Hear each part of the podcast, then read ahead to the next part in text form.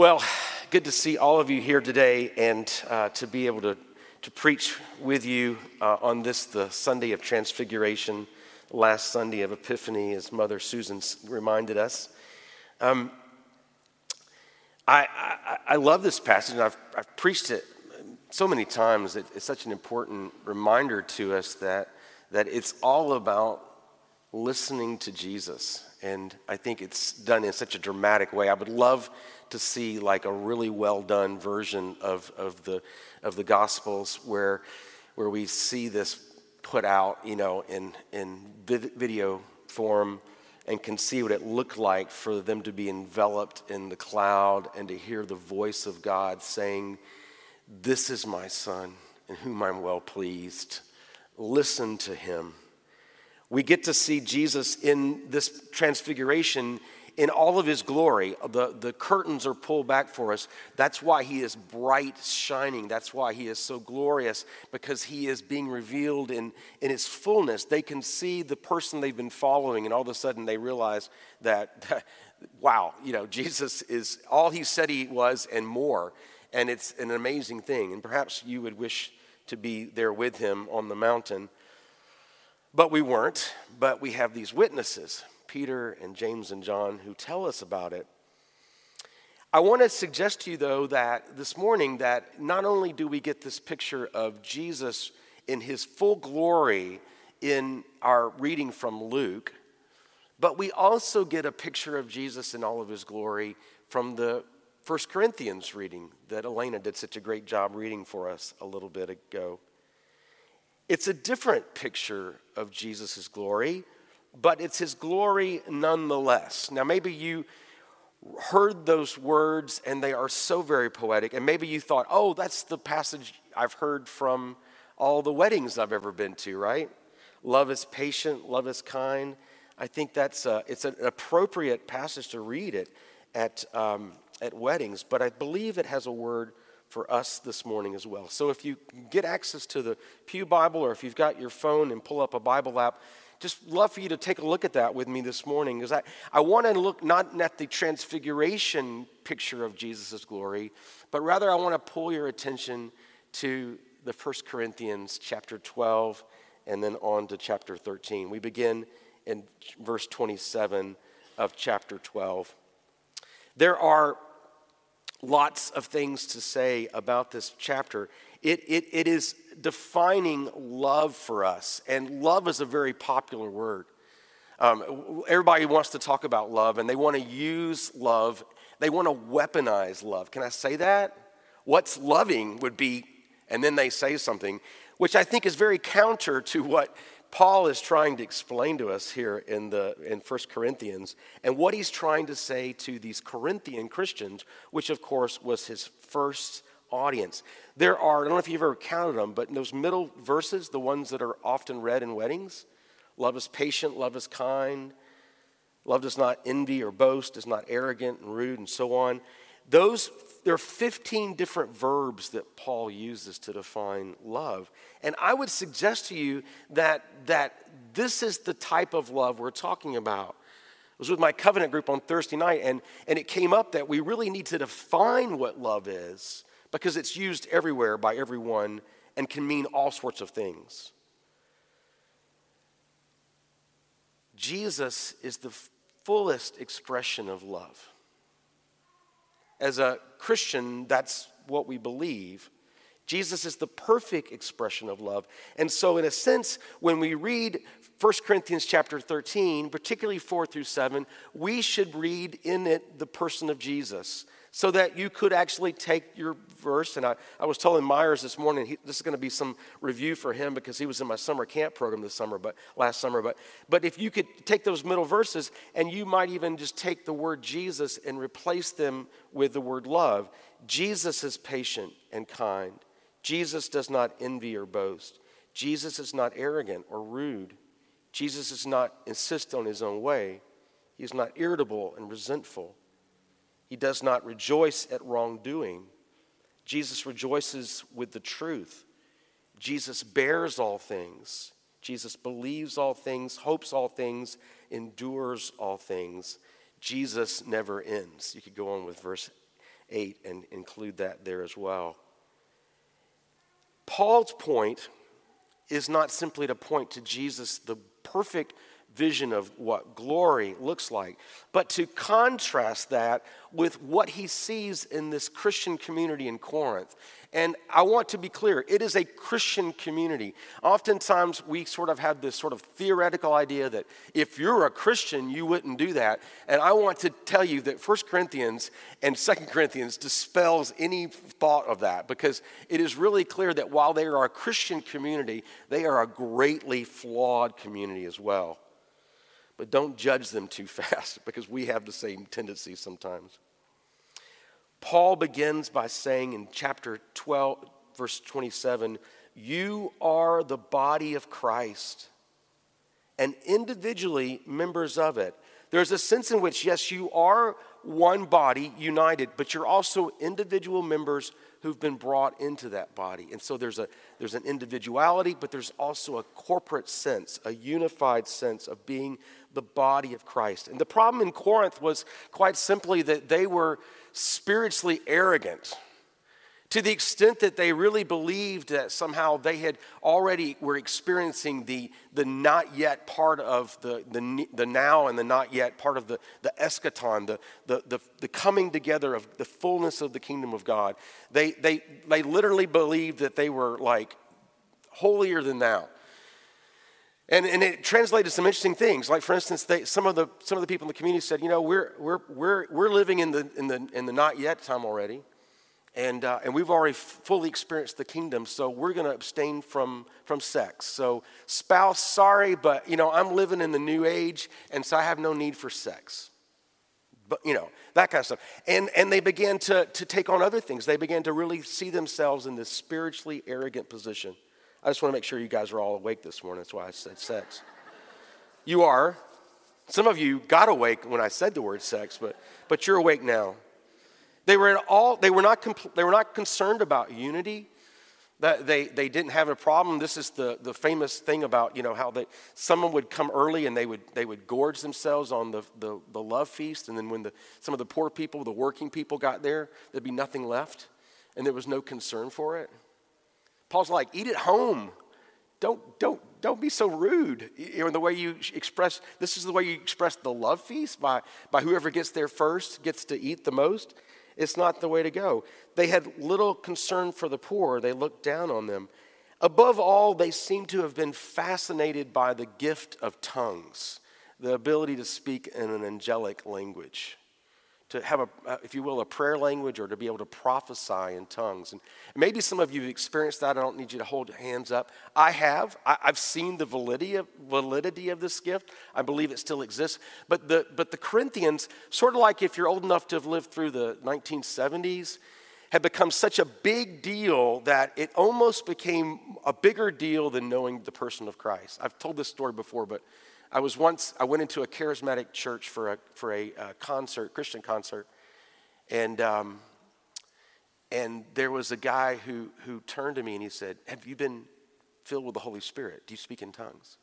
It was like all he cared about, not do you know Jesus? Are you his follower? You know, what's your ministry? What, you know, what's your sense of call and purpose in the world? But, but do you speak in tongues? It was, and that's sort of the Corinthian church. They, they, were, they were just pen ultimately focused on the gift of tongues, which is why Paul uses that when he talks here in, in chapter 13. If I speak in the tongues of men and angels, but have not love, I'm a clanging gong. Paul is Paul's he is preacher, teacher, par excellent, and Paul goes right to the heart of the matter. They were fascinated with, with tongues, and they saw it as a, a gauge of whether or not you were, you were really spiritual or not. And they made all sorts of decisions about that in terms of where people were. Paul will over and over again in the book of Corinthians, and I, I taught through this I feel like it's been maybe like a year and a half now, but we, we talked through this on Wednesday nights. But Paul, over and over again, will go on and on to talk about no, do what builds up. If it doesn't build up the body, it's not of God, no matter how holy it looks. They had a hard time getting that. So Paul gives them chapter 13. He, he, he talks about the gifts. You'll notice there at the end of chapter 12, there are apostles, there are prophets. Apostles literally means the sent ones, those who are sent to proclaim the gospel. The prophets, those who speak the prophetic word to, of God's people, not just what's going to happen, but speaking about what is happening. We need truth tellers, we need prophetic voices, probably more so than ever in the church. We need prophetic voices, but it's, but it's, it's, it's under rank. Apostles, prophets, teachers, miracles, healing helping, administrating, various kinds of tongues. You know, that's the only place in the New Testament that, that the gift helping and administration comes up. Interesting, right? Talk about forgetting the, the guys that actually make things happen. Where would we be about the, without the gifts of help and administration? Anyway, I digress. But, but all of this is to say, Paul is, is, is talking about the importance of the gifts, but he puts, them, he puts them in perspective when it comes to love. And then he's going to define love for us so we have an understanding of what he's talking about.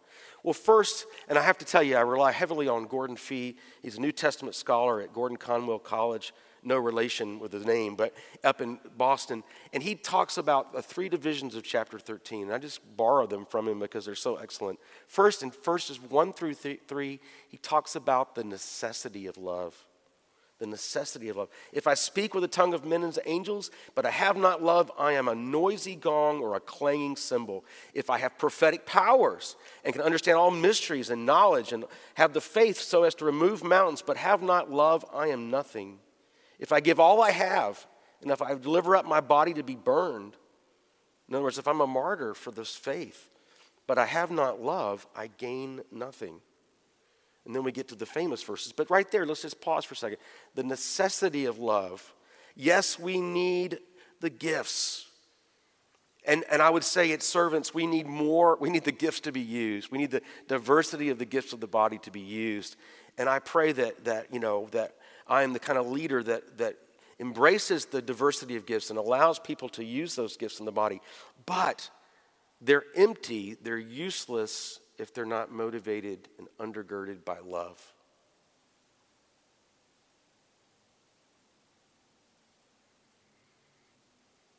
I was, uh, on my 50th birthday, I was down in Vero Beach, Florida. Oh, I wasn't going to tell you where. Oh, well. And um, there were these, they were these young hot shots that were like doing this creative service, and they were, um, they were gathering lots of people, unchurched people, and it was really exciting. And so I had been down there for something else, and so I thought, well, I'll just stop in and, and ask them, hey, tell me what you guys are doing. I have never been in the presence of two more arrogant people in my life. They, they were like, you know, they're like, do you know who Tim Keller is? And you just sort of, you know, really just sort of like, like I just, I just crawled out from under an Episcopal rock and I had no rea- sense of reality. I was living in 1950s and, you know, they, they just totally were just so arrogant, so rude. I mean, they could literally go through 1 Corinthians 13 and just go through all the list, the negative features and stuff. And I just remember coming home and telling Jody, I said, I, I just, I felt like they were just the most condescending couple of people I've ever been around. So, you know, I say this sadly, but five years later, both those guys are out of ministry. And I can't help but wonder, it's like, pride cometh before the fall, is the, is the phrase we hear. oftentimes we can't see the end of things, but but it, the, what they were trying to share was not being motivated with love. It, it, was, it was condescending. It was, we know everything, we're enlightened, and maybe we'll throw you a couple of, you know, a couple little crumbs here if you, if you ask nicely. And, and I think that's oftentimes the problem Take that as an example if, if you're looking at those first three verses. And, and instead of, you know, again, this is kind of one of those, if you could pass out a sheet and have you have some blanks you could fill out. But imagine, say, like, whatever it is you're most proud of in terms of your spirituality the way you do ministry, the, the way you preach, or the way you teach, or the way you you're with someone, or the way you've served the body. But but, but add in that word. If I preach the very best sermons ever preached, let's say, in my time, but I have not love, if it's not undergirded with love, then I'm a clanging cymbal, I'm a resounding gong. Everything I'm trying to do is undermined if it's not motivated by love. Years ago, when I was first starting to preach, I was at uh, All Souls. I was an associate at All Souls Church up in Jacksonville, and and um, I finished one of my first sermons after seminary, and Peter Pearson, who had been my my um, he'd been my he, I was on his youth team. I was a volunteer on his youth team, and he was the uh, the pastor in charge of youth ministry, and and he he began to share with me how to be an effective preacher. And it was, I mean, it, it was basically, he, this is what he basically says, Alex, your strength is connecting to the people. Your weakness is trying to get too technical in the details. So talk less and connect more, okay? That was his advice, you know, 22 years ago now, or maybe a little more. Um, I could hear that. He was right. I don't preach from a manuscript. You don't want to hear me read from a manuscript. He was right. But why could I hear it? Because I knew it was motivated with love. Because he'd been patient with me. He'd, he'd shown me kindness when I was a, a, a Baptist walking in the door saying, What is all this Anglican stuff? And asking lots of questions and, and dating one of his college, you know, one of his, his uh, uh, college age leaders, Jody Daniel at the time. He was patient and kind. And he, and he took the time. And so when, when four or five years later I walked in and I'm trying to learn how to preach, I could hear it. And so can other people. I hope you'll say that he taught me a few things. I don't know. Well, secondly, is those famous verses. And I want to just pause for a second with them. Four through seven, that famous list, I've already read through part of them with Jesus' name in there. But, but those, those those 15 verbs, they're the characteristics of love. And, and yes, they do give us a glimpse of Jesus' glory. They, they reveal Christ as who he is. He is all patience, he is all kindness, etc., etc. But if I'm a follower of Jesus, then I should begin to emulate those characteristics in my own life. So, as I told Myers in my camp group last summer, put your own name in those verses. Alex is patient and kind.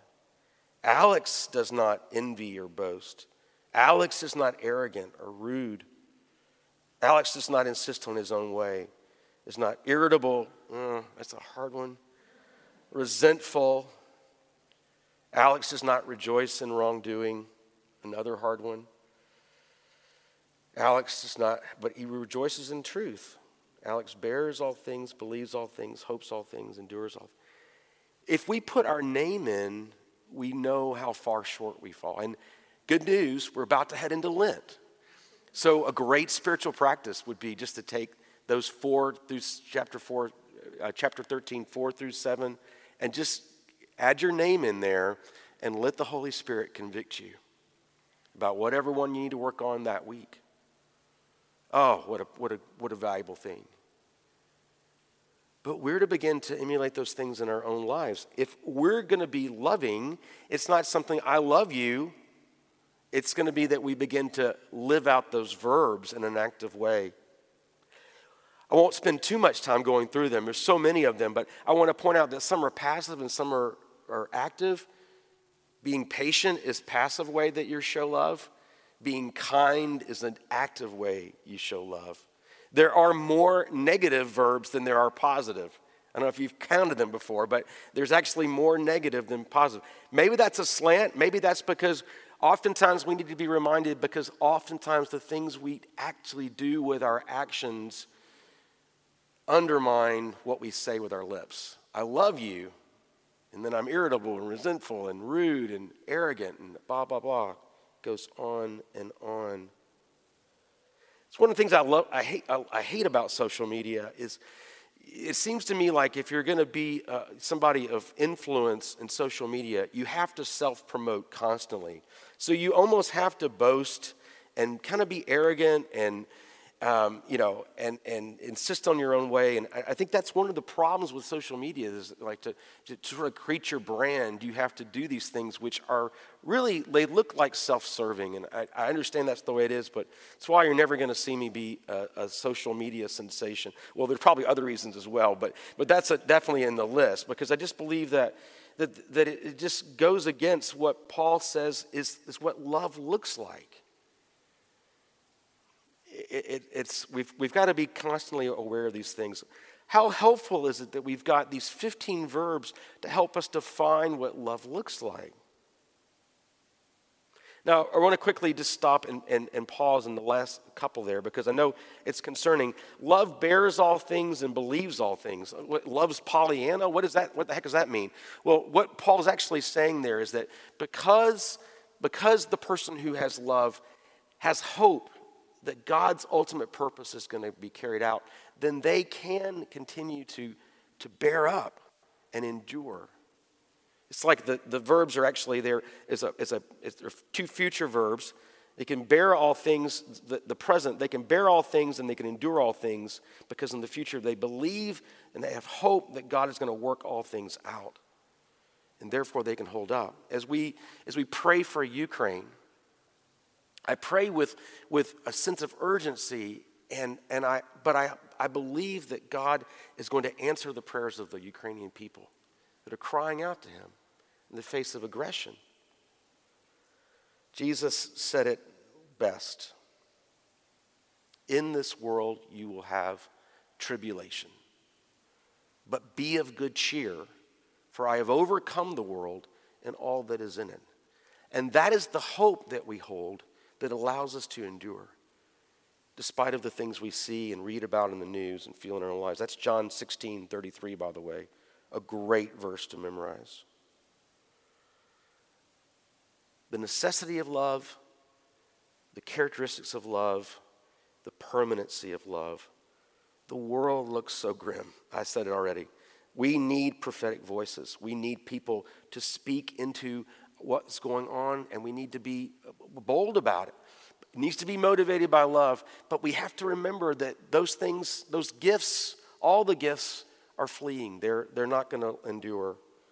Only, only love will endure, Paul says. Love only lasts forever.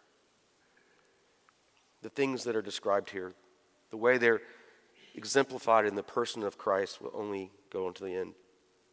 The Corinthians were, were famously known for their polished bronze mirrors.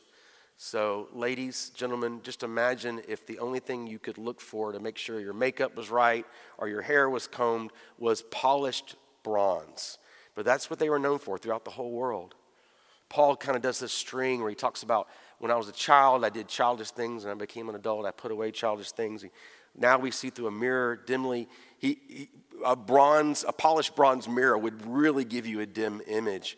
But it makes the point really clear. Now we see things incompletely, then we will see complete. But here's the thing we can hold to those characteristics of love. This is what we're called for. Michael is over, what he didn't tell you is Michael's over next door. He's leading that instructed Eucharist for the kids. So that's why he was asking for your prayers doubly, because he's over there having to, to face all the tough questions that, that elementary school kids can come up with. And, and sometimes they, you go, ah, that's a great question. I don't, I, I have no idea what the answer to that is, but you know, kids don't really like that, so you have to come up with some answer and try to do your best you can. And so we pray, need to be praying for Michael. But, but I remember like maybe six months ago, Michael said to me, he said, you know, when you came to Gainesville and you took over servants, it was what they call a rehab church. It had had some issues and infighting, and some people had left, and it was pretty messy. And, and, and he said, what, Tell me how, how you did it, because obviously we all know Michael's going to one day be a rector. There's no question about that. And um, I just remember thinking, I, I said, you know, I, I can tell you lots of things, but at the end of the day, loving people loving the people, loving them and loving them and loving them, being patient to them, with them, and being kind, not boasting. I got a better way to do this. Oh, I'm going to teach you guys. Not envying other people and other gifts. Not being arrogant or rude. Not insisting on my own way. Not being irritable or resentful. Even when it would be easy to have been resentful and irritable. Rejoicing in the truth. Friends, if we want to see Jesus, not only to be looking at him, but to have him be living in us, then we must seek to emulate the love that he expresses. The love he gives to us and the love he extends to other people we will see the kingdom when we look in the perfect face of Jesus and then say, Lord, forgive me where I've fallen short and teach me to love as you love. The Father says, This is my Son, whom I'm well pleased. Listen to him. And when we listen to him, what he says to us is, love one another. And then he gives us all of these verbs to help tease out what that looks like practically. I know it's hard, but it is so worth it. And nothing demonstrates the love of Christ like the way we love well. Think back in your own spiritual life. Who truly made a difference? The smartest person the person that was the most spiritual or the person who, who truly patiently loved you and poured into you. And they're the reason why you're sitting here today. Look at Jesus. Listen to him. In the name of the Father, and of the Son, and of the Holy Spirit, amen.